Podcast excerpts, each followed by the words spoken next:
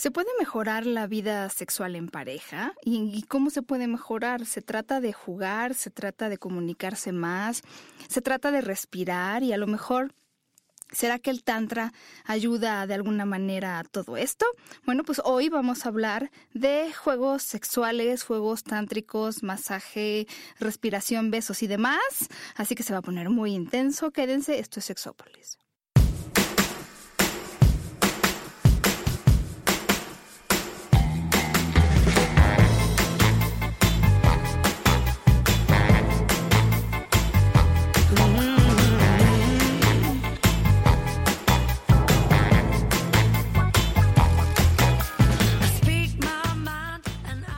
Tal? Bienvenidos y bienvenidas a Sexópolis. El día de hoy en esta cabina que extrañamos a John porque está con mil actividades, pero pero bueno, está Caro Gonza.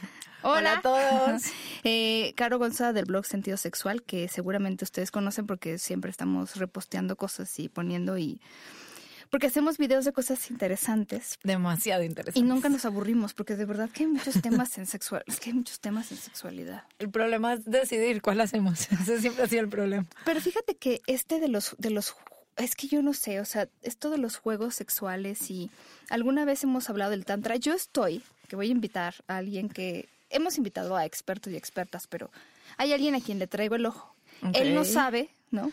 Pero, pero ya me enteré de que es experto en tantra. Entonces, eh, a, Paco Fernández, que ah. esperemos ver en unos días en un congreso, pues ya lo voy a comprometer. Sería bueno que lo invites. Para que hable del tema. Sí, sí, la verdad es que, es que, a ver, bueno, ahorita nos metemos un poco en el tantra, pero sí, yo, yo me topé, les voy a decir que con un libro que se llama El Camino de la Pareja, Sexo, Amor y otras cositas. Y es un libro, no les voy a decir que es el más amigable de leer, pero sí tiene, tiene cosas muy interesantes y reflexiones un poco muy intensas. Podría decir algunas de las cosas que, que este autor habla, porque justo, sí, habla del tantra, pero también de algunas de las cosas que son importantes. Miren, hay juegos en pareja, y les digo rápido el autor, que se llama El Camino de la Pareja de Max Palicio Fraire. Max Palicio Fraire y este yo lo conseguí en electrónico. Pero bueno, algunos de estos ejercicios de los que les vamos a hablar me parece que se pueden hacer entre personas que tienen un vínculo sexual, aunque no necesariamente de pareja o afectivo, pero hay otros que sí. Es que hay otros que como la confianza, la comunicación, el ya conocerse un poco más.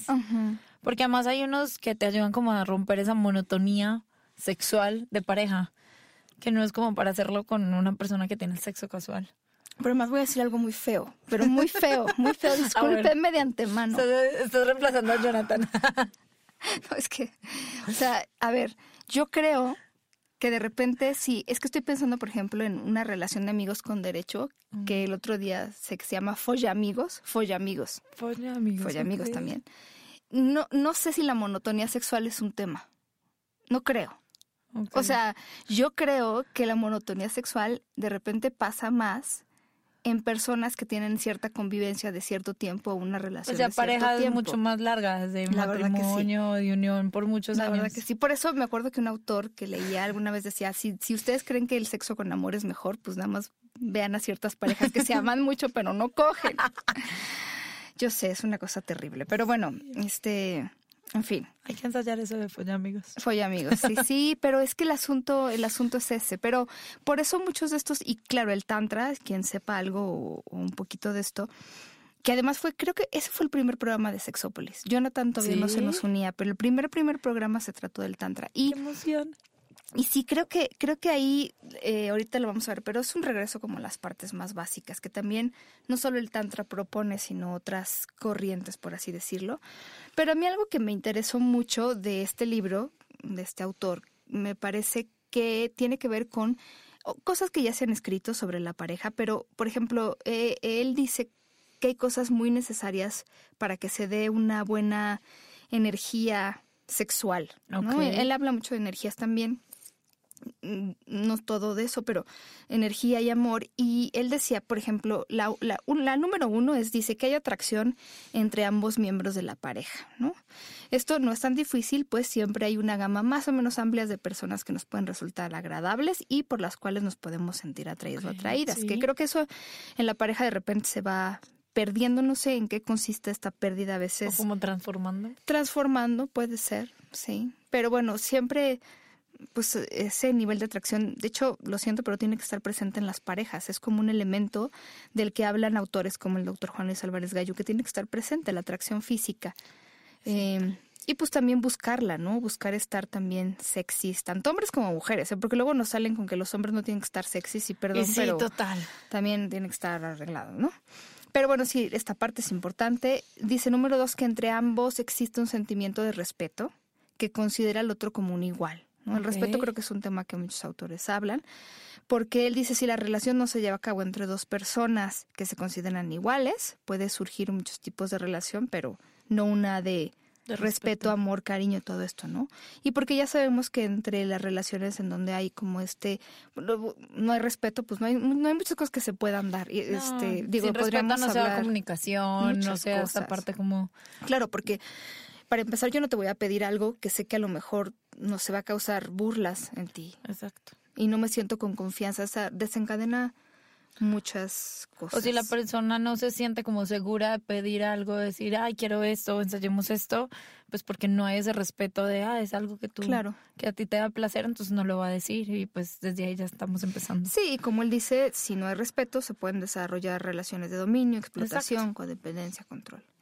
Otra que me parece muy importante y es mi favorita y hablaba mucho cuando hablo de celos y todo esto, la libertad.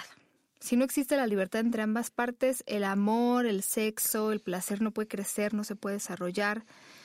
Pues es que ahí me parece que la libertad de poder elegir es importante, ¿no? Como y también la libertad para poder hablar en pareja de estos temas, porque también pasa en algunas parejas eh, yo me atrevería a decir que en muchas parejas como de no hablan de sexualidad, no hablan de relaciones sexuales, como que está esta timidez, pena, vergüenza. Entonces también creo que lo importante también sería como esa libertad para hablar. Y, y la libertad aunada al respeto de ser yo misma y de tener cierta individualidad, que es una condición necesaria, como dice él, para el amor, para el placer. Porque si no, eh, no, no, o sea, si no amas a alguien que quiere estar ahí, es como querer estar ahí, ¿sabes? A mí me parece que tiene mucho que ver con eso. Estoy completamente. Y como elegir, porque también la libertad lleva, la libertad va muy ligada como esto, elegir qué quieres. Sí. Entonces, y va ligada al respeto. Entonces también elegir, si quieres estar ahí, pues eres libre de elegir lo que deseas. Y con quién quieres Yo hablo mucho de eso en los celos, porque luego la gente tiene como esta puerta con candados y siente como que la pareja la tiene tan controlada que la pareja no sabe escapar. Sí, bueno, pero está ahí siempre y cuando tú estás cuidando la puerta, pero el día que te quites de la puerta se va. Exacto. Es, ¿Eso de qué sirve? Y eso ya no es libertad. Eso ya no es ninguna libertad. Mejor deja la puerta abierta y ve si realmente la persona quiere estar ahí o si va un rato afuera y regresa y entonces tiene esta libertad, o sea, está ahí, vas a estar seguro y segura de que está ahí porque quiere estar, es una cosa importante. Sí, cuando nos obligan a hacer las cosas es peor. Claro.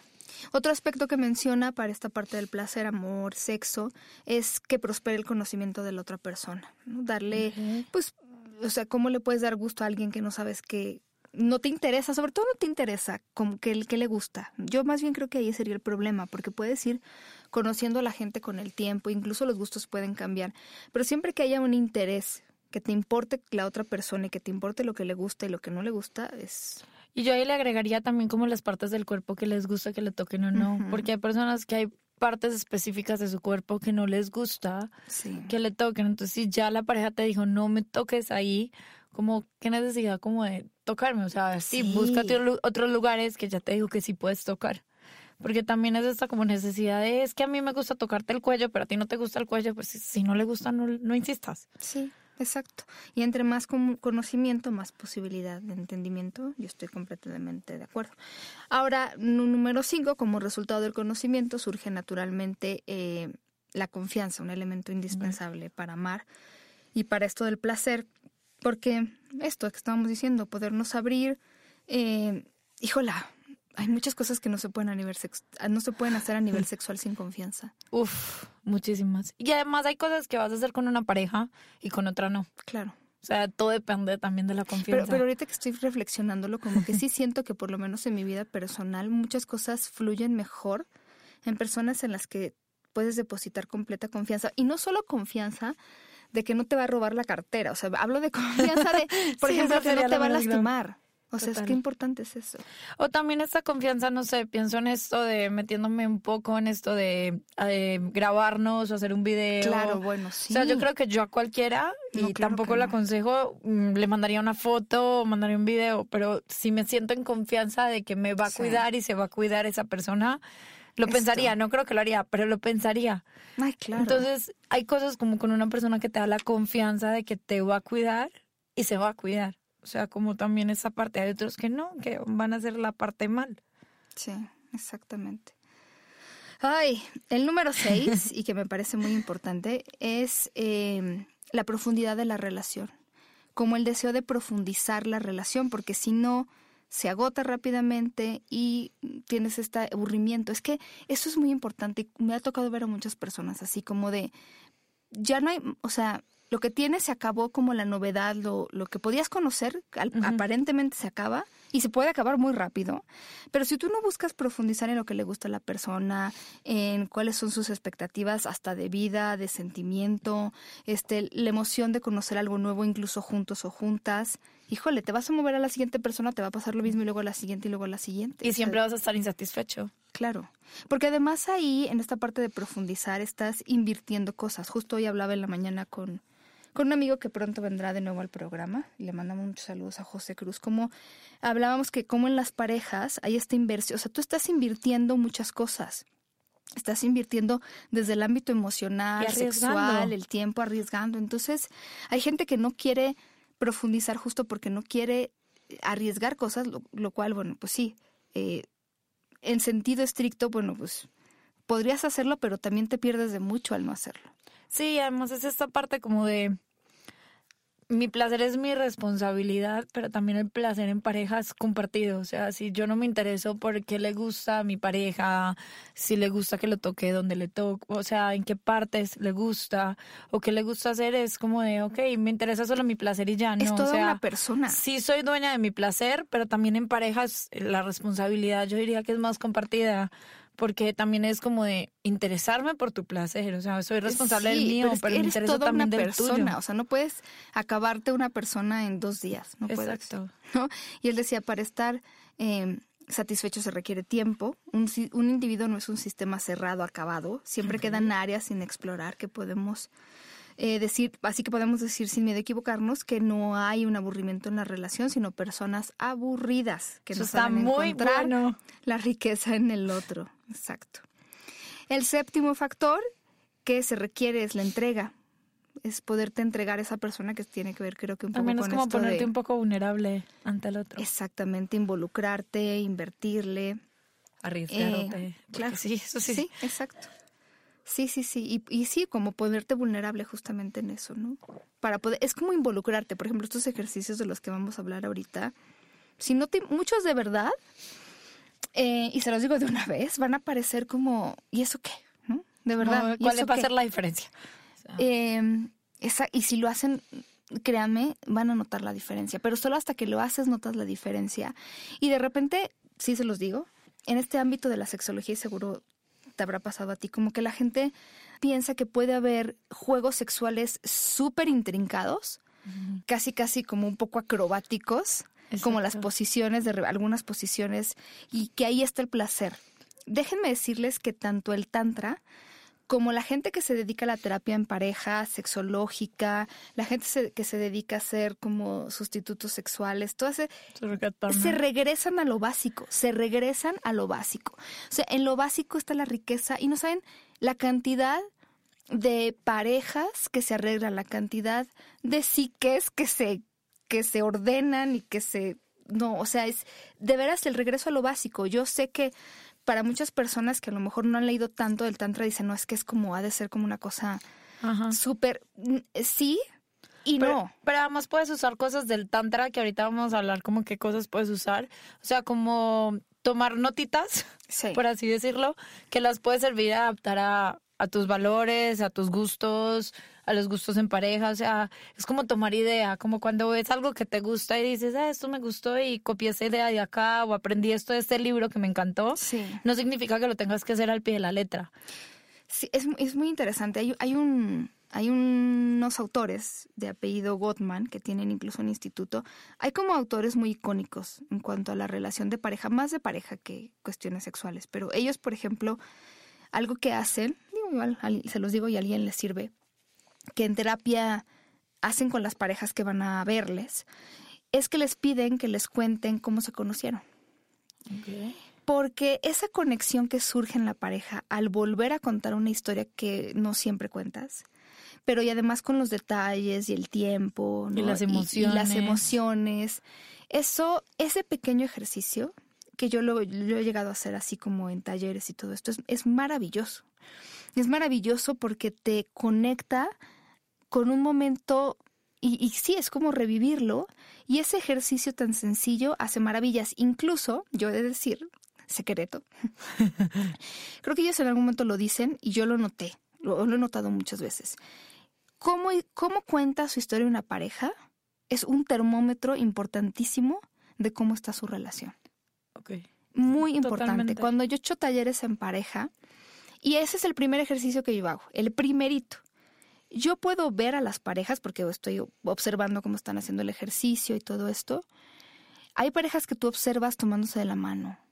O, mirándose. O mirándose. Eh, la posición, las sillas, si están en sillas, se juntan las sillas, ¿no? Este, eh, termina la conversación. O que les da como esa nostalgia y esos como sonríen. momentos. Claro, claro, claro. Y esas son las parejas que a lo largo del taller, porque mi taller es más como sobre cuestiones sexuales, son las parejas que veo que salen mejor del taller, que lo aprovechan más, porque además hay un conocimiento, y si no hay un mejor conocimiento ya a nivel sexual, salen con un conocimiento mucho más profundo, aprovechan más los ejercicios, terminan mucho más unidos porque es un termómetro. Es que yo no les podría explicar más que lo tendrían que ver. Es un termómetro. Es impresionante.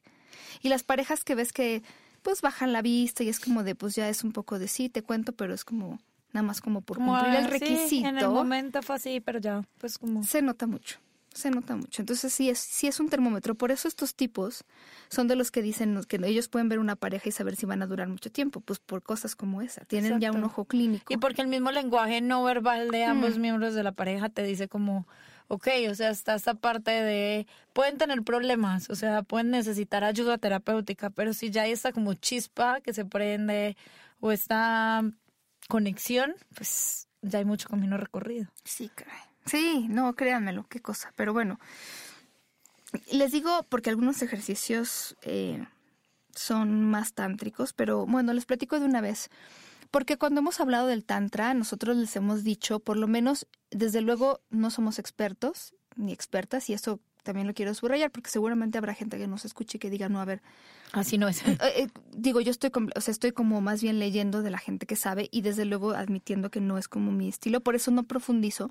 Pero de las cosas que sí sé y he leído mucho, tienen que ver y que me he podido dar cuenta, y algunos autores también concluyen, es la idea que nosotros de repente tenemos del Tantra es como relacionado al sexo, pero es, es mucho más profundo. Este autor dice, el Tantra es un camino hacia la cumbre más alta de la espiritualidad humana. Ciertamente, no es el único ni el más antiguo, existen otros senderos que nos llevan a la misma cumbre del mayor desarrollo espiritual que la conciencia del ser humano es, capaz de alcanzar. Yo me acuerdo que les contaba que, que, en realidad esta parte sexual del Tantra lo que busca es más bien que, o sea, la sexualidad sea un medio para lograr como otro nivel espiritual, ¿no? Como lograr algo más que solo el sexo por sexo. Y tiene mucho que ver, pues yo tampoco soy experta en tantra, pero lo que he leído y lo que entiendo es esta parte de la energía. Tiene que ver mucho con esta energía y el compartir energía, no solamente la tuya, sino con la persona con la que estás.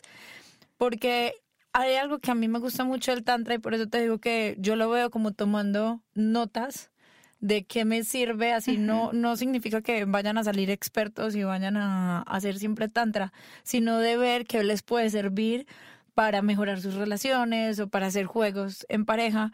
Y una parte de estas es, a mí lo que me encanta del Tantra es que tienen la sexualidad muy desgenitalizada, porque no se basa en esto de eyaculación o en penetración. O solo el orgasmo como el único fin de una relación sexual. Exacto. Y lo que más me gusta, que creo que es lo que más se basa en la mayoría de los juegos en parejas, es que estimulan mucho órganos de los sentidos, que eso es como la base. Entonces creo que eso es lo que más deberíamos así no seas experto en tantra, deberíamos como Sí, y por eso ha pegado tanto, justo por eso, porque ese ese regreso a lo básico es lo que se nos olvida, ¿no? O sea, ya queremos llegar al al orgasmo y a meter sacar y se nos olvida todo lo demás. Y se nos olvida que el órgano más grande o extenso, que es mejor dicho el cuerpo, es la piel. Claro. No, y, eso es lo que hace el tantra. Es redescubrir justo eso, sí. Y él dice, irremediablemente cuando escuchamos el término tantra nos remitimos inmediatamente a la práctica de la sexualidad. Sin embargo, hay que comprender que el tantra no es una práctica solamente sexual, sino que incluye todos los aspectos de la vida del ser humano y como parte de ello también incluye la sexualidad. Y incluye como esta conexión espiritual entre dos.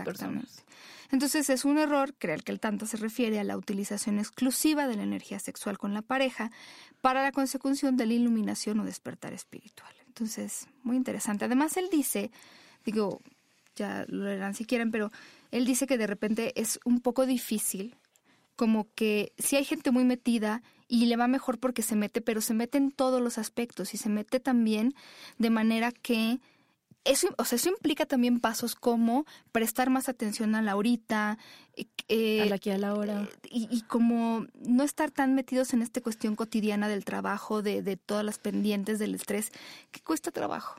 Sí, es como una combinación entre tantra y mindfulness. O sea, como estar aquí ahora y vivir el presente sin pensar en nada más. Pero no significa que no podamos tomar cosas, como tú dices, podamos tomar nota y a mí me han servido muchas cosas y me parecen súper interesantes, ¿no? Que eso también es interesante. Y yo quería agregar que ahorita decías algo como de estos, antes de entrar como a hablar de algunos juegos que les que sé que les traemos para hoy.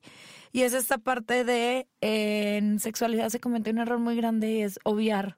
Como que damos por obviado, como, ah, no, eso es obvio, que haciendo o ¿Para qué hago esto si...? Y no pasa solamente como en los juegos de pareja, o sea, pasan todo, como de, ¿para qué le voy a decir si quiero, que quiero sexo oral si no va a querer? ¿Y quién te asegura que no quiera? Sí. O a lo mejor el problema de decirle que quiero sexo oral y ya, qué flojera porque me da trabajo hablar. Ajá. Y de nuevo, ¿no? O sea, como decía Jonathan, es más fácil abrir las piernas que abrir la boca, pero bueno. Eso no me la sabía, pero sí. Es más fácil abrir las piernas que abrir la boca. Entonces, eso sería como creo que una regla de oro: es no obviemos nada, o sea, tratemos de obviar lo menos posible en sexualidad. Exactamente. Sí, sí, sí. Bueno, hay, hay algunos, por ejemplo, eh, este yo creo que está basado de cierta manera en el Tantra, pero bueno, ya también hay algunos autores y autoras, terapeutas sexuales y tal que han desarrollado sus propios, ¿no? Y algunos son muy parecidos entre ellos. Entonces, perdón que no les diga exactamente como de quién viene, puede venir de varios autores, pero hay uno que me gusta, que es el ejercicio de las frentes. Entonces, eso no me lo sé. Este ejercicio, digo, hay, hay, hay un ejercicio previo que a lo mejor podríamos empezar por él, que muchos autores que yo he leído lo ven como como este ejercicio de mirar a los ojos, y, ver a los ojos como la ventana del alma. Que ese primer ejercicio puede ser complicado porque implica que yo me siento, ya sea desnuda o no, pero me siento enfrente de alguien sin distractores y miro a esa persona a los ojos, miro a mi pareja a los ojos y eso no lo hacemos. O sea, ya esa mirada sostenida, yo yo lo he vivido como a veces en ejercicios. Determinando como pena, la pierdes, miras para otro lado. Claro, y incluso los autores dicen al principio va a pasar muchas de estas cosas, ya después vas agarrando un poco más de experiencia. Por eso dicen, dale unos minutos para que te sientas más o menos, que se te quite la risa por lo menos, que se te quite los nervios. Y por ejemplo, el Tantra habla mucho de esta parte de respirar. Y yo alguna vez les he dicho, si ustedes sienten que se están desconcentrando en una relación sexual, respiren Escuchen la respiración de la pareja, empaten su respiración con la de la pareja y ese ejercicio, por el esfuerzo que requiere, te va a sacar de estar pensando qué vas a hacer mañana en la junta de la mañana, que no vas a la escuela. No, y vas a oxigenar el cerebro. Exactamente. Y entonces, por ejemplo, muchos hablan de mirarse a los ojos. Tu hija se metió en problemas. Tu hija se metió en problemas, tienes que ir mañana. Mirar a los ojos, incluso hay autores que dicen las palmas hacia arriba y entonces respirar y digo, ya a lo mejor como un escalón más de ver a los ojos, eh, buscar empatar la respiración con la pareja. Y entonces, eh, al principio también va a ser como de mucho esfuerzo y después surge de manera natural. Pueden poner un relojito de estos de alarma o, un autor decía, y me parece como muy, muy atinado, pongan una canción. Las canciones duran tres minutos, cuatro minutos. Y no estás en silencio eh, incómodo. claro, y entonces puedes como estar en la canción, en esa... Estás, el, el, el sentido del, del oído está ahí presente también.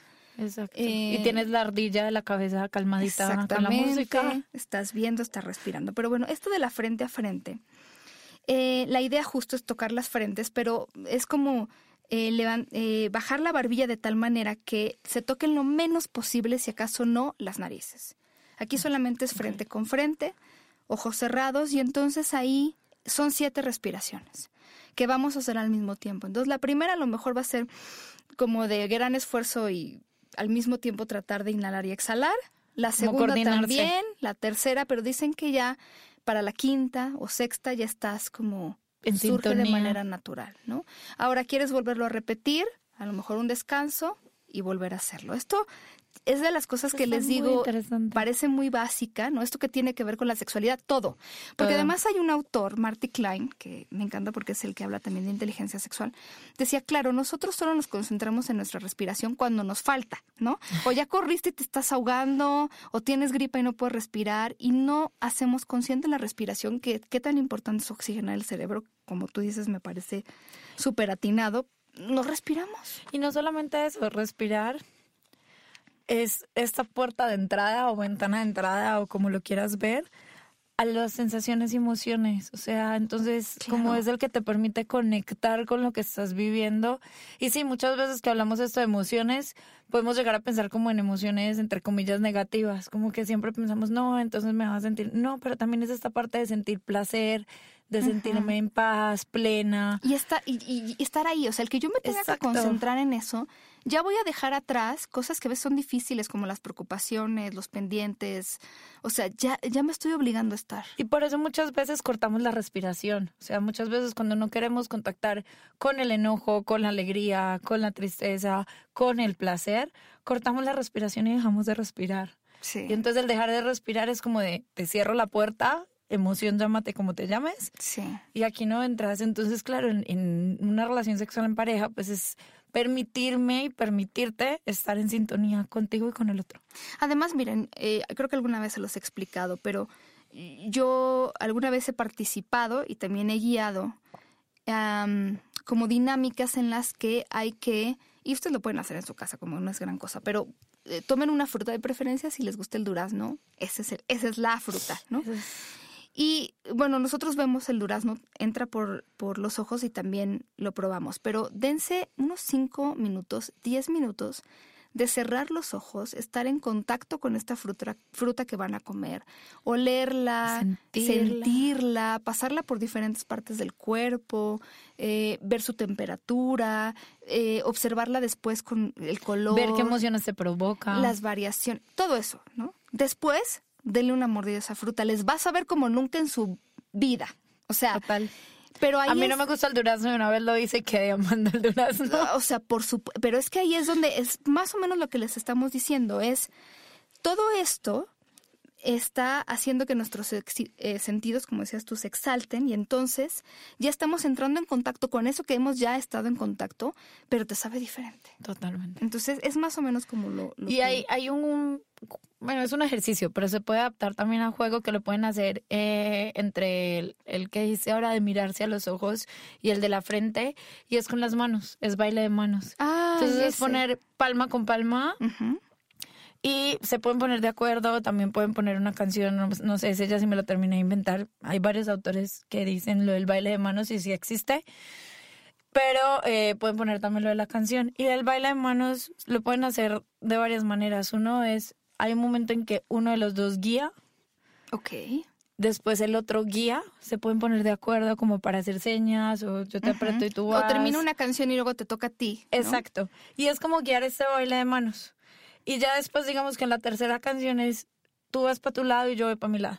O sea, como, Y, y lo, lo que pasa, porque yo un día lo hice y ni siquiera era con una pareja, o sea, era como en un ejercicio, como que te terminas coordinando. Claro sin saberlo, pero es como libre, o sea, ni tú guías ni tú guías, tú vas para donde quieras y tú, entonces como que vas, como esa parte de cediendo, pero también yendo y también poniendo el ritmo y así es una pareja. Es muy lindo, sí. E, y ese, ese les puede dar, o sea, si no se sientan todavía como en la confianza de entrar al de las frentes, lo pueden hacer primero y después entrar al de la frente o hacerlo separado. Y luego hacerlo con los pies. También. también. O sea, ya dejar las manos porque yo no soy tan flexible. no sé tanta flexibilidad. Yo no soy tan flexible en los pies. sí, sí, sí. Hay cosas, por ejemplo, que también, yo este se los quiero compartir. Eh, yo lo, lo hacía y después me di cuenta de que leyendo otros autores también lo proponen y me parece muy interesante, que es, hay, hay autores que dicen el ejercicio de las tres cosas, puede ser el de las cinco cosas, y si están muy cañones, como decimos en México, así súper pro. Pueden hacer el de las 10 cosas. Yo lo hago y les voy a decir algo de mi vida personal. ¿Por qué les digo de mi vida? Ay, estoy, estoy, destapada, ¿no? Ya casé, abierta. a, partir de, ya. Yo lo, lo hago, ni siquiera tiene que estar con la pareja. Háganlo por mensaje de texto, que a lo mejor puede ser un poquito más fácil. Yo lo empecé a hacer, no tienen una idea de cómo conecta. Cinco cosas, eh, o sea, hay autores que lo plantean como, les voy a decir lo más simple, ¿no? Tres cosas, tres cosas, tres sabores que me gusten. Y luego te toca a ti. Eso es muy, muy de niños. O sea, eso les voy a dar y luego voy increciendo, ¿no? Y también puede ser tres palabras que te describan. Tres palabras que te describan. Tres este, cosas que hiciste esta semana, ¿no? Y luego yo tres que te cosas. hacer. Ajá, eso estamos en lo muy básico. Tres, tres colores que te gusten. O sea, es muy básico, sí, sí. Después pueden tres ser. Libros favoritos. Mm, sí, ¿no? que eso es más difícil porque escoge tres, pero bueno. Eh, ah, sí. sí, pero de repente a mí cuando me hicieron esa pregunta dije, oye, solo, solo, no, me dijeron de uno, dije, Dios, ah, no, uno, no, está complicadísimo. Bueno, después ya podemos pasar a tres o cinco cosas que te gusta que te hagan. O sea, que yo te haga a ti. Tres o cinco cosas que me gusta hacerte. Tres o cinco cosas que me gustaría hacerte tres o cinco cosas que me gustaría que me hicieras. O sea, ya empiezas como incluso en el ámbito, o sea, puede ser desde cinco cosas que, que me gustaría hacer contigo en algún momento de este año, como desde viajar. ir a un viajar, ir al zoológico, lo que sea, o ya podemos ponerle algo más picante, ¿no? Tres, este, probar algo nuevo o cinco posiciones o lo que sea. Pero yo les voy a decir en lo personal cómo lo he escalado. Eh, por ejemplo, de repente de la nada, y de verdad es como, ay, maravilloso. Cinco cosas que te hacen un buen amante. Ok. Y entonces piénsale. Pero sí están, porque además, digo, no, no, no vayan a mentir. Cinco cosas o sea, que te hacen un buen amante. Es, es, mal amante y le vas a mandar diez cosas que te hacen buen amante. No mientan, no. O sea, sí tienen que salir Pero hay que pensarle. O sea... Sí, cinco cosas que te hacen buen amante.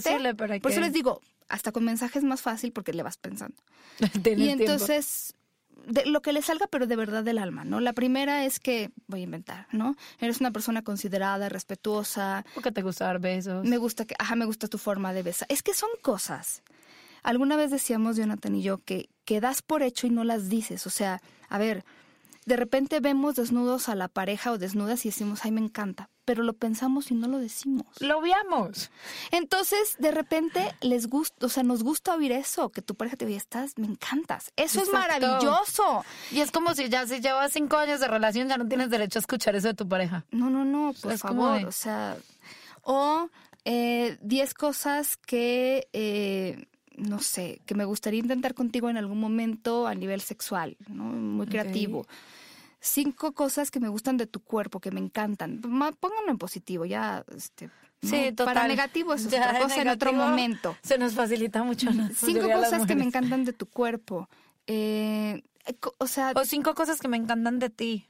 Me encanta eso. Y lo piensan y lo mandan y no, le hacen el día a alguien es en serio, se lo hacen. Pero que sean positivos, porque en negativo se puede prestar para problemas. No, y de verdad inspírense, o sea, no lo hagan en un momento que no me, por obligación obviamente no. En un momento en que se sientan inspirados o inspiradas y que digan, bueno, en este momento quiero, tengo un tiempito, ¿no? Y quiero mandar estos mensajes y, y, y todas estas O puede ser la pregunta del día, el reto del día. Claro, sí. O sea, todo eso va alimentando. Y eso sí, acuérdense, porque es información que van a ir obteniendo para en un encuentro sexual que tengan. No, y además. En una salida a cine. Por supuesto. O sea, si ya te dije, ah, me encanta Eso es muy importante. Me encanta la Coca-Cola Light, pues no me vas a comprar una Coca-Cola normal. Por supuesto, pero además es importante porque te puede ir dando ideas, ideas que, son cosas que no te habías no te habías pensado o también lo puedes usar como sexting, tres cosas que te quiero hacer hoy. Entonces ya estás empezando y si no se pudo hoy, se podrá otro día. Pero ya sabes que te quiero ya tienes información, o sea, nada más no le den el teléfono a otra persona para que lo vea. ya me estoy pensando en eso, no, claro no. Mm. No más si ahí necesitamos la conversación. no, pero sí, yo les yo les diría es algo que puede acercarnos mucho. Y otro ejercicio que yo he visto también, que a lo mejor todo esto es previo apenas, pero esta parte de la escucha no interrumpida, que muchos terapeutas lo hacen incluso, bueno, en, la sesión de terapia, digamos, pero que se puede hacer, por ejemplo, a lo mejor, eh, ay, bueno, no sé, yo vivo en una ciudad con mucho tránsito, eh, en la mitad. Vivo en el DF. O sea, a lo mejor yo tres minutos hablo de lo que sea, desde cómo fue mi día, hasta una serie que estoy viendo, y luego te toca tres minutos en donde yo en esos tres minutos te pongo atención, luego tú me pones atención, y son es que a veces las conversaciones son de interrupciones, entonces no acabas de decir una idea. Y cuando escuchas a tu pareja tres, cinco minutos seguidos, te das cuenta de cosas, eh, eh, sin interrumpir y solo escuchando. También es un ejercicio para pues, poder ejercitar este, esto del escuchar, ¿no? Totalmente. No, y así son muy pro. Y como el respeto, o sea. Y así son muy pro. A lo mejor hablamos de sentimientos por tres minutos y yo te devuelvo lo que tú dijiste. Eso también es muy fuerte. Pero eso es porque sean muy pro. Pero, pero te voy a decir algo. Pero es muy Muchas veces no lo pueden hacer porque están oyendo pero no escuchando. Exacto.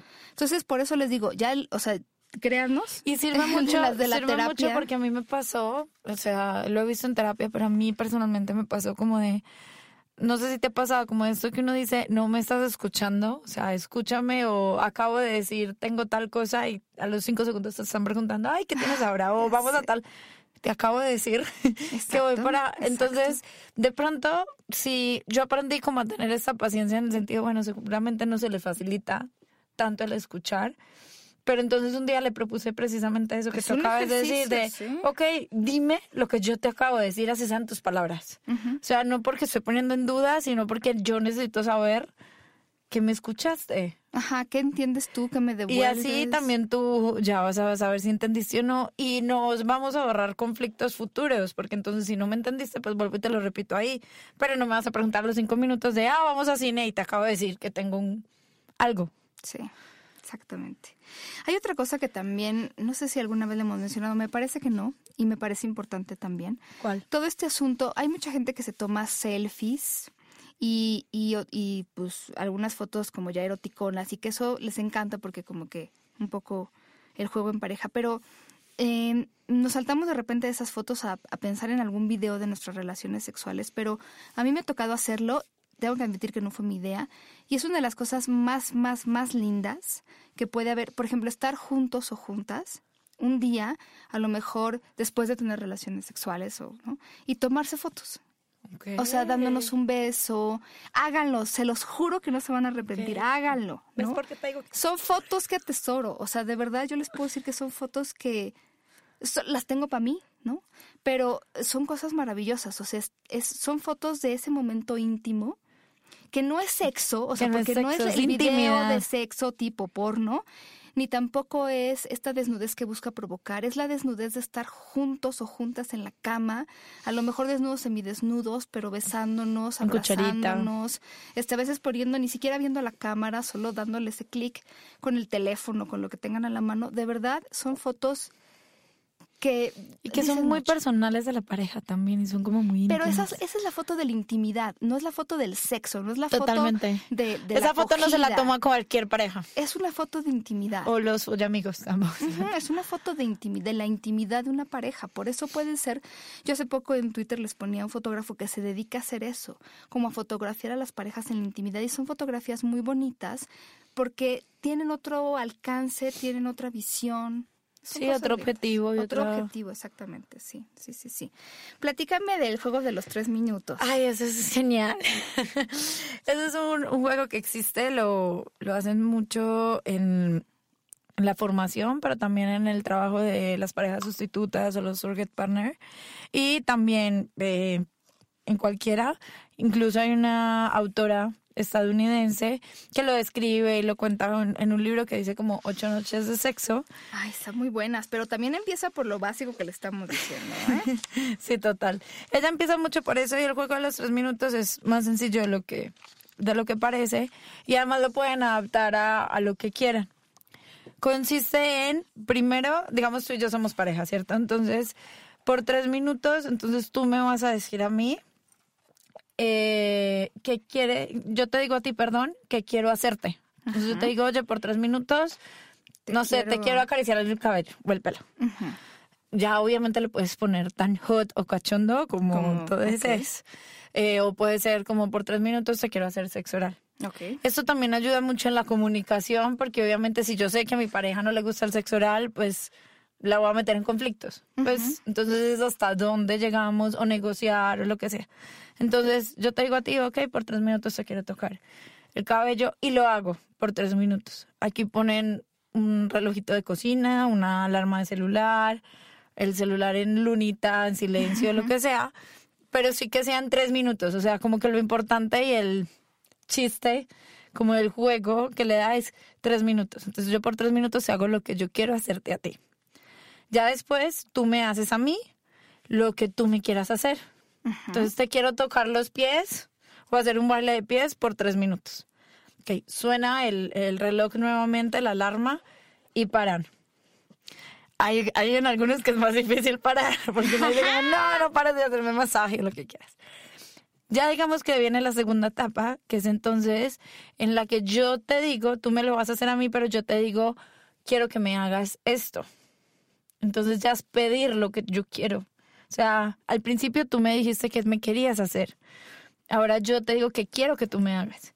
Y me lo haces por tres minutos. Y ya después tú me dices, ok, yo quiero que me hagas X cosa. Y ya yo te lo hago por tres minutos. Entonces ahí fueron dos etapas. Hacer lo que yo le quiero hacer a mi pareja por tres minutos y hacerle a mi pareja lo que ella quiere. Pero además, qué importante pedir, pedir. Exacto. Y recibir. Es que ese juego va mucho en pedir, recibir y no solamente pedir que quiero, sino también decir que quiero hacerte. Y también puede llegar a tener una modificación porque por lo general también tiene como una parte siguiente que es el poder como negociar el, lo que te decía ahora de no quiero sexo oral, pero quiero que me estimules con, los dedos. Es que eso es muy importante. Ella lo menciona en una parte del libro, que es como ella le llama responder con no de manera respetuosa o, ¿no? como diplomática, que es como incluso conectar a través de, de mirarnos a los ojos y que tú me digas, puedo hacer esto, y nada más por el ejercicio decir, no, muchas gracias, pero me encanta que me hagas esto. Eso también es muy fuerte. Exacto. O mm, prefiero no el sexo oral, pero quiero estimulación con dedos. O, o también es esta parte como de lo que yo te decía, si ya son parejas que se conocen y yo ya sé que a mi pareja no le gusta el sexo oral, ya hemos hablado de eso, ya llegamos a acuerdos al respecto, entonces también es como esta parte de respetar y no, no pedirle eso, entonces de pedirle otra cosa. O sea, también es esa parte del respeto, de la comunicación o de los acuerdos. Y muchas veces ni siquiera necesitas hablar, o sea, si ya hay como esta profundidad de la que hablaba este autor del Tantra, eh, muchas veces con solo la mirada ya sabes como de, no, pero prefiero esto. Entonces también hacerlo. Entonces ese es el juego de los tres minutos. E, ella... Ahí el reto es cumplir los tres minutos. Sí, ella tiene otro que también va a estar terriblemente difícil de cumplir el reto, pero bueno, son 30 minutos y alternan, aunque no pues supongo que podrán ser, no sé, 5 o 10 minutos, pero aquí la idea es, hay alguien que va a estar besando y alguien que va a besar. No, perdón, alguien que va a estar besando y alguien que va a recibir estos besos. Entonces la persona que va a besar por 10 minutos, ya lo dijo aquí, por 10 minutos va a besar eh, en, durante esos 10 minutos la cara y el cuello sin tocar el resto del cuerpo, tratando de encontrar nuevas maneras de explorar las sensaciones desde la boca y la lengua, porque además los labios son, acuérdense, muy sensibles. Entonces, nada de manos y solo... Manos atrás. Manos atrás y vamos a estar besando solamente la cara y el cuello. Entonces, te digo que está difícil, ¿no? Eh, está muy interesante. Sí, exactamente. Se antoja. Mm, sí, por ejemplo, y aquí ella da ejemplos como de eh, besar las cejas, que eso también es algo que no hacemos. La nariz. La nariz, las comisuras de, los labios, sí, sí, sí. La parte de atrás de la oreja. Y también hacerlo con diferentes partes, o sea, la boca y la lengua. Entonces no es lo mismo besar una ceja con, con los labios. Claro que con que besar unas cejas con la lengua. No es lo mismo la sensación de la lengua en el pabellón de tu oreja que la de los labios. Y ella dice, por ejemplo, que lo ideal sería toda esta parte del cuello, de la cara, pero no la boca y dejar la boca hasta el final. Y cuando llegas a la boca besas, pero sin lengua, y ya después vas metiendo la lengua. Sí, porque primero vas a explorar otras partes. Claro. Y entonces, dice, ya al final de los 10 minutos, tú expresas qué fue lo que más te gustó que te besaran, si eres la persona que recibió. Y si eres la persona que dio, expresas qué fue lo que más te gustó besar. Y luego que cambian. A mí me parece eso de como muy importante y resaltar y es esta parte que después de hacer este tipo de juegos o como ejercicios o juegos en pareja, esta parte de comunicarse de qué fue lo que más me gustó. Sí. Que, que en, en, sexoterapia se maneja para algunos ejercicios que se mandan, pero entonces esta parte de como que fue lo que más me gustó, puede sonar un poco negativo, pero que fue lo, lo que no me gustó, lo que podría cambiar. Y hay una que a mí me parece genial y demasiado interesante, es que le agregaría. O sea, yo a esto le agregaría música, a esto le agregaría... O, le agregaría que me besara hasta el parte, porque además no se vale hablar, no se vale... O Exacto, obvio. No se vale hablar, entonces al final dices, oye, no me besaste la parte de atrás de la oreja y hubiera estado lindo. Y por eso es que es tan importante que no solamente en este ejercicio como lo propone la autora, sino que en la mayoría que son así, en el de los tres minutos, en esto haya un, como una especie de cierre de hablar, porque en esos ejercicios, en el de los tres minutos, no, no es hablar, o sea, estás hablando con tu cuerpo, eh, hablas solo para pedir o decir qué quieres. Y entonces lo más importante es que al final haya como esta especie de cierre, ¿qué fue lo que más me gustó? ¿Qué hiciste? O sea, como, ay, nunca me habías besado las cejas y me encantó. O al contrario, no me gustó que me besaras las cejas, pero me encantó que me besaras la nariz. Y además qué interesante eso porque estamos diciendo ahorita no órganos sexuales, porque entonces si no ya es la receta de cocina de que ya sé que le tengo que dar un lengüetazo aquí, no, o sea, vamos a regresarnos a lo que no hacemos. A lo básico. Y a lo que nunca, hacemos, porque yo no me acuerdo de hacer muchos besos de, de, ceja. Pero... Y ahí, y ahí lo que está es precisamente los órganos de los sentidos. No solamente tienes el tacto, sino imagínate tener tú la cara de tu pareja cerca, besándote, la estás oliendo, te estás saboreando el que está dando los besos.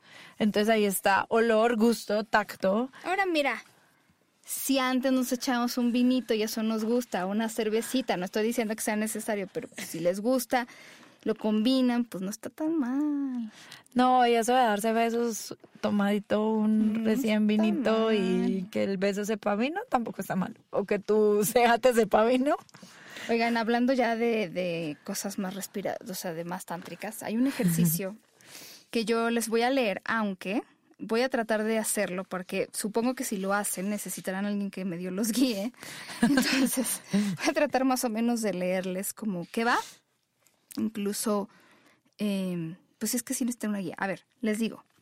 Este tiene varias etapas, entonces la idea es que ustedes se sienten frente a frente, con las rodillas tocando, o sea, eh, yo creo que la posición más cómoda es sobre una cama, tal vez sobre una alfombra.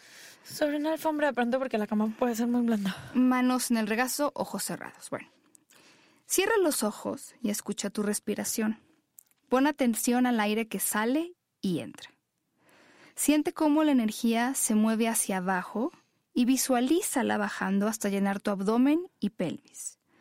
Respira más lentamente y concéntrate en tu abdomen y tu pelvis imaginando que el aire surge de esta zona, que es desde esta zona de donde sale y entra el aire, como si respiraras con tu abdomen y tu pelvis.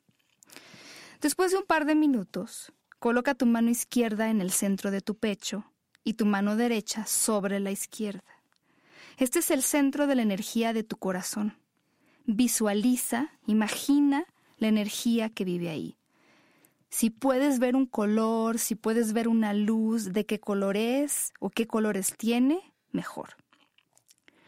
Coloca tu mano derecha, o sea, la que estaba sobre la izquierda, sobre tu corazón, coloca tu mano derecha sobre tus órganos sexuales, manteniendo la izquierda sobre tu corazón. Imagina un flujo de energía que va desde tu corazón a tus órganos sexuales y de regreso. Si imaginaste que esta energía tenía un color, visualiza de nuevo ese color y ve si cambia, si se hace más intenso, si se hace menos intenso. Ahora regresa tu mano derecha a tu corazón, abre los ojos y mira a tu pareja directamente durante unos minutos. Es posible que te den ganas de reírte, está bien, simplemente no desvías la vista. Ahora con tu mano izquierda sobre tu corazón, coloca tu mano derecha sobre la mano izquierda de tu pareja, la que está sobre su corazón.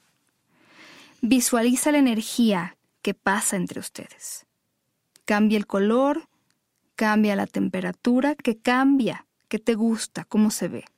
Imagina que la energía fluye trazando una figura en ocho. Ahora vas a poner tu mano derecha sobre los órganos sexuales de tu pareja y tu pareja hará lo mismo. Sigue viendo cómo esta energía va fluyendo de tu corazón a sus órganos sexuales, a su corazón y de regreso a tus órganos sexuales. Después imagina que el flujo se invierte de sus órganos sexuales a tu corazón, a tus órganos sexuales, a su corazón. ¿Cómo se siente? ¿Cómo se ve? Y después de unos minutos, retiren las manos para terminar en un abrazo.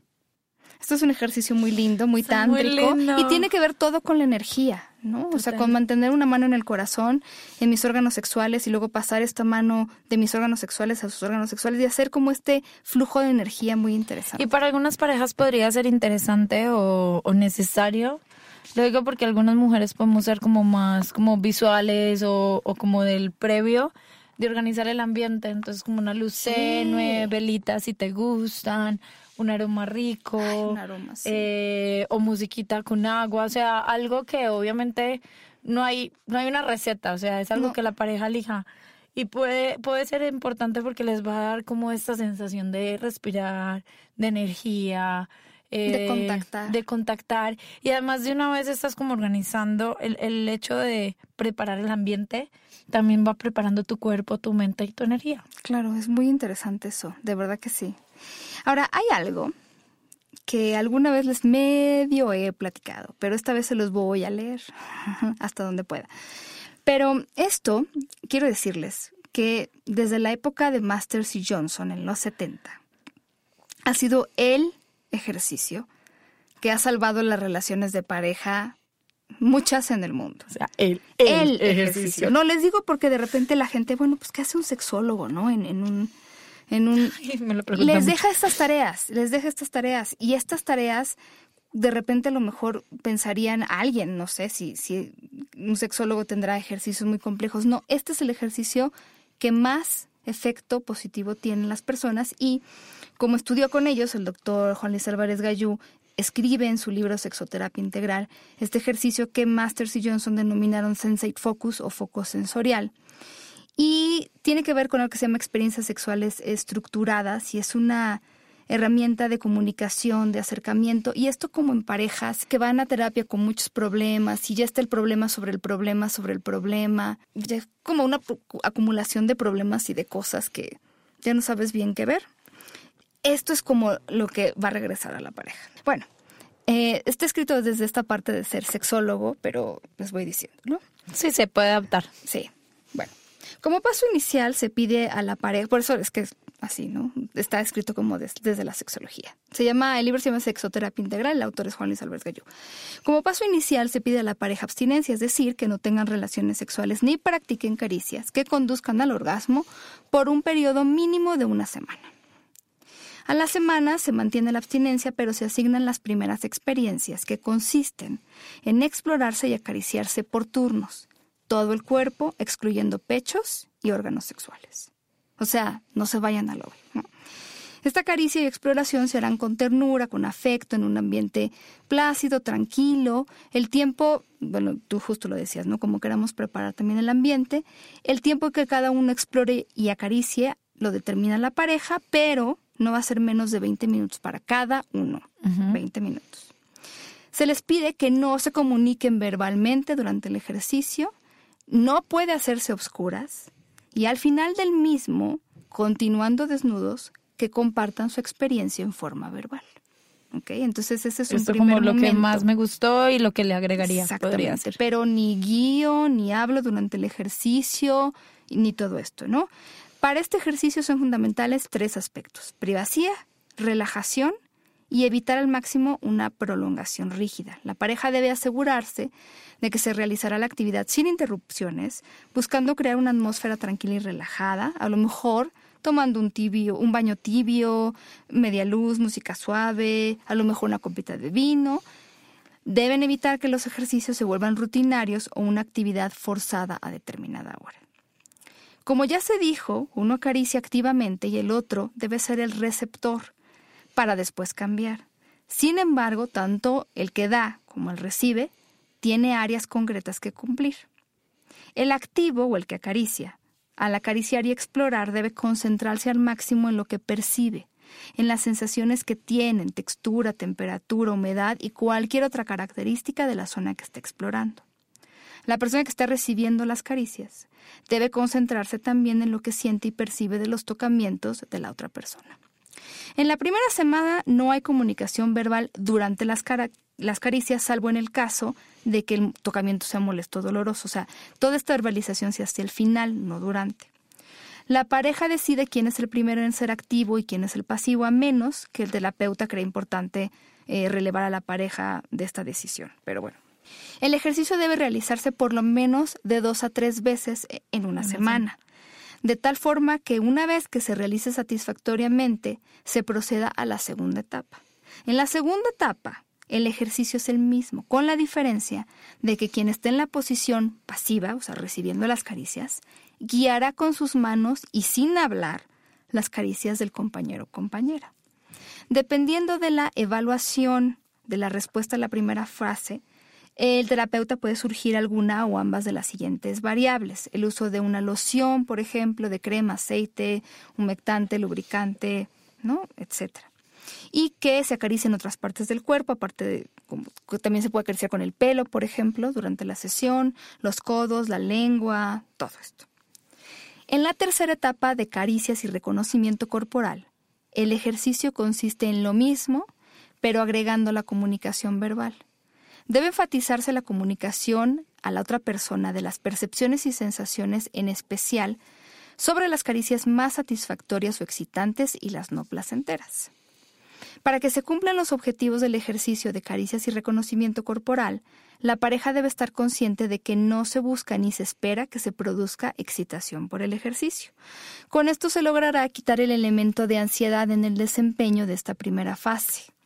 Estos ejercicios propician que la pareja descubra el placer y satisfacción que proporcionan las caricias por sí mismas, y esto se debe la prohibición de practicar el coito y de provocar el orgasmo por caricias mutuas. De la misma manera, la autoobservación desaparece cuando los miembros de la pareja se concentran en sus propias sensaciones. Esto tiene que ver mucho con que a veces en que si te concentras con que tengo que tener una erección, tengo que lubricar, tengo que tener un orgasmo, el tener esa meta todo el tiempo ahí hace que haya ansiedad y que no logres lo que quieres. Entonces, cuando tú les estás diciendo a la pareja, hoy no vas a coger, por lo menos de Te disminuye esa ansiedad. hoy no vas a tener orgasmo, entonces se quita esa ansiedad. Sí, porque no necesitas tener la erección para el ejercicio. Sí. Un aspecto importante que se logra con este ejercicio es el de promover la estimulación efectiva a la pareja. La experiencia clínica muestra con frecuencia que una persona acaricia a otra en la forma en que la primera prefiere. Ojo con eso. Porque sí, yo acaricio como a mí me gusta que me acaricien. Entonces, a través del ejercicio se establece primero el reconocimiento propio de lo que es placentero para después expresarlo a la otra persona. Conforme avanzan los ejercicios, se observa cómo se fortalecen los vínculos, creando un mayor acercamiento afectivo y desarrollando una percepción sensual, lo que ocasiona un cambio de actitudes que permite una mayor aceptación de diversas actividades de tipo sexual, en especial las de los ejercicios más como eh, sexuales, digamos, por así decir. Pero miren, les estoy compartiendo algo que es muy de, pero sí, es que me parece que muchas personas que nos escuchan podrían hacerlo. No, no, se esperen a tener problemas, por favor, eso quisiera decirlo. O sea, no lleguen a terapia o hagan ejercicios cuando, cuando ya estamos muy mal y ya no nos gusta el sexo y entonces ya no saben. No, háganlo de una vez, por favor. No lleguen a ese punto, porque de repente muchos terapeutas se quejan de que ya llega la pareja cuando ya no hay nada que hacer. Cuando lo único sería ayudar a buen morir a la pareja. Por favor. O sea, no, no lleguemos a ese Y además estos ejercicios llevan mucho a la desgenitalización, o sea, lo que tú decías no centrarnos en un órgano sexual, en una erección, en una lubricación y también al autoconocimiento. Entonces, del autoconocimiento ya va a partir el conocimiento de pareja. Sí, despierta muchas cosas, de verdad, quita la ansiedad, despierta deseo. Es un, la verdad y también habla mucho de la pareja, o sea, yo me acuerdo cuando nos enseñaron esta parte hasta la forma en cómo se ponen de acuerdo si quieren agregar música, porque en algún momento lo pueden hacer, la forma de cómo se ponen de acuerdo qué tipo de música quieren escuchar, habla mucho de la pareja, de la comunicación de la pareja, del llegar a acuerdos. O sea, si no son capaces de llegar a acuerdos en algo tan, entre comillas, sencillo como elegir la música, ahora imagínate ponerse de acuerdo en algo con los hijos. Claro, claro. No, no, y además hay parejas que, a ver, tenemos buenas relaciones sexuales, pero nunca nos hemos comunicado. Entonces, este ejercicio ya no es como tu zona de confort, ahora te vas a comunicar porque te vas a comunicar. Eso también es interesante. Y fíjate que hay eh, un ejercicio también, que a lo mejor ya es como pasando a lo demás. Y a lo mejor para parejas que pues, ya le quieren entrar más de lleno, pero bueno, al final es algo que se llama noche de sexo, que es voy a hacerle a mi pareja y nos turnamos por noches. Todo lo que quiera en un tiempo que, que puede ser de 30 minutos a 3 horas, pero como yo dedicarme una noche a consentir a mi pareja de todo lo que quiera, y luego al revés. Y yo te voy a decir, esto puede ah, funcionar está mucho. buenísimo. Porque hay muchos hombres y mujeres, pero sobre todo a mí me ha tocado escuchar a hombres que es como sienten, no sé si es una combinación de pena, de miedo, de pedir ciertas, por ejemplo, el sexo oral, ¿no? O sea, es que si yo le digo a mi pareja, hazme sexo oral y le digo, y que dure más de cinco minutos, va a decir, no soy tu puta. O sea, es que de verdad, se los digo tal cual me lo han dicho. Entonces, si hacemos este juego. Es como es mi noche. Es mi noche y entonces te lo estoy pidiendo. Y la verdad es que ahí vamos a ver de verdad cosas que, que voy a pedir y atrévanse a pedir, por favor, porque si no lo hacen ahorita. Y pues también lleguen a acuerdos, o sea, así listos, no te quiero hacer sexo oral por 15, por 30 minutos, pero sí por 15 y los otros 15 te compenso con, no sé, otra, cosa, que... Exacto. Y además hay muchas formas y tips que puedes usar para el sexo oral. Yo escribí un artículo en el blog, lo pueden encontrar y complementar. por favor, por Está muy bueno, no es por nada, pero se los recomiendo. Entonces es eso, como de, ok, no por 30, pero sí por 15 y los otros 15 hago tips que no me canse con la boca y puedo hacer otra cosa. Exactamente. no, pero de verdad le, hay que ponerle sabor. Y también implica el dejarse complacer. Muchas veces estamos complaciendo a la pareja y, nos es más difícil dejarnos complacer por la pareja. Ay, qué difícil.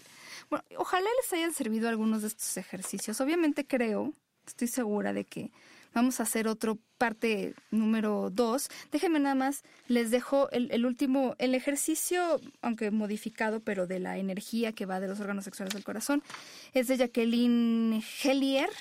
Y este libro, que tiene las ocho noches eróticas y tiene fotografías lindísimas, está como muy amigable de leer, los ejercicios son explicados de uno, dos, tres. Eh, búsquenlo. La autora es Charla, como de charlar, Charla Hathaway. Y también es, ella es autora de un libro que se llama Masaje Erótico. algún día hablaremos ya del masaje erótico y cómo se puede dar. Porque además no tenemos que saber dar masajes para dar un masaje erótico lindo, agradable a la pareja. Entonces, Charla Hathaway ha escrito mucho sobre esto de cuestiones más prácticas. Y ella también va de lo menos a lo más. Pero creo que hay, qué bonitas fotos. Son divinas. Son divinas. Eh, habla, por ejemplo, de cómo dar un masaje de órganos sexuales técnicas para él y para ella. Eh, y es solo un libro de eso, de masaje solo un libro de eso, pues qué maravilla. No sé si lo pueden encontrar electrónico. Oye, este es un regalo que uno hace y, sale uno ganando. o sea, no, la otra persona sale ganando. Quiero de regalo, no, sí, ya, ya veo. Como también puede decir, mira, yo te regalo el libro y elige cuál me vas a regalar. Ajá, exactamente, me encanta. Porque además, bueno, ya hablaremos un día de esto, pero Aquí, por ejemplo, viene con gráficamente cómo se puede hacer un masaje de vulva y de clítoris, que francamente, déjenme decirles que a veces... Hay gente que no sabe. Hay gente que no sabe. O que jura que es un timbre del clítoris, insisto. Hay gente que no sabe. En fin. imágenes. En fin, no, pues yo, gracias. No sé si está electrónico. Este libro es de, de, Caro, pero bueno, yo creo que puede estar en el electrónico, porque a veces de verdad, ya les decía yo el otro programa, pues son un poquito caros luego los libros. A mí me encantan, o sea, yo, ¿qué les puedo decir? Amo los libros físicamente, o leerlos, tocarlos, todo eso. Pero bueno, pues a veces, este, pues no, quisiéramos tener una, un pues espacio para los libros. Primero el espacio, luego conseguirlos, luego el dinero. adivina quién le tocó mandar a hacer un armario. No, bueno, pero... Pero sí, muchas gracias por escucharnos, muchas gracias a Caro por estar aquí. Gracias por invitarme, es un placer siempre, siempre venir estás invitada. Este, ya. es como mi tercera casa, porque mi segunda sí me sex, pero es como mi tercera casa. Muchas gracias. Y le mandamos un gran saludo a Jonathan, por cierto, paréntesis. Muchas gracias por escuchar el podcast pasado y los comentarios han sido muy lindos. Yo, eh, no sé, estaba como nerviosa al respecto por todo, ¿no? Por muchas cosas. Pero les agradezco mucho que me hayan escuchado, que me hayan comentado. Ojalá les haya servido.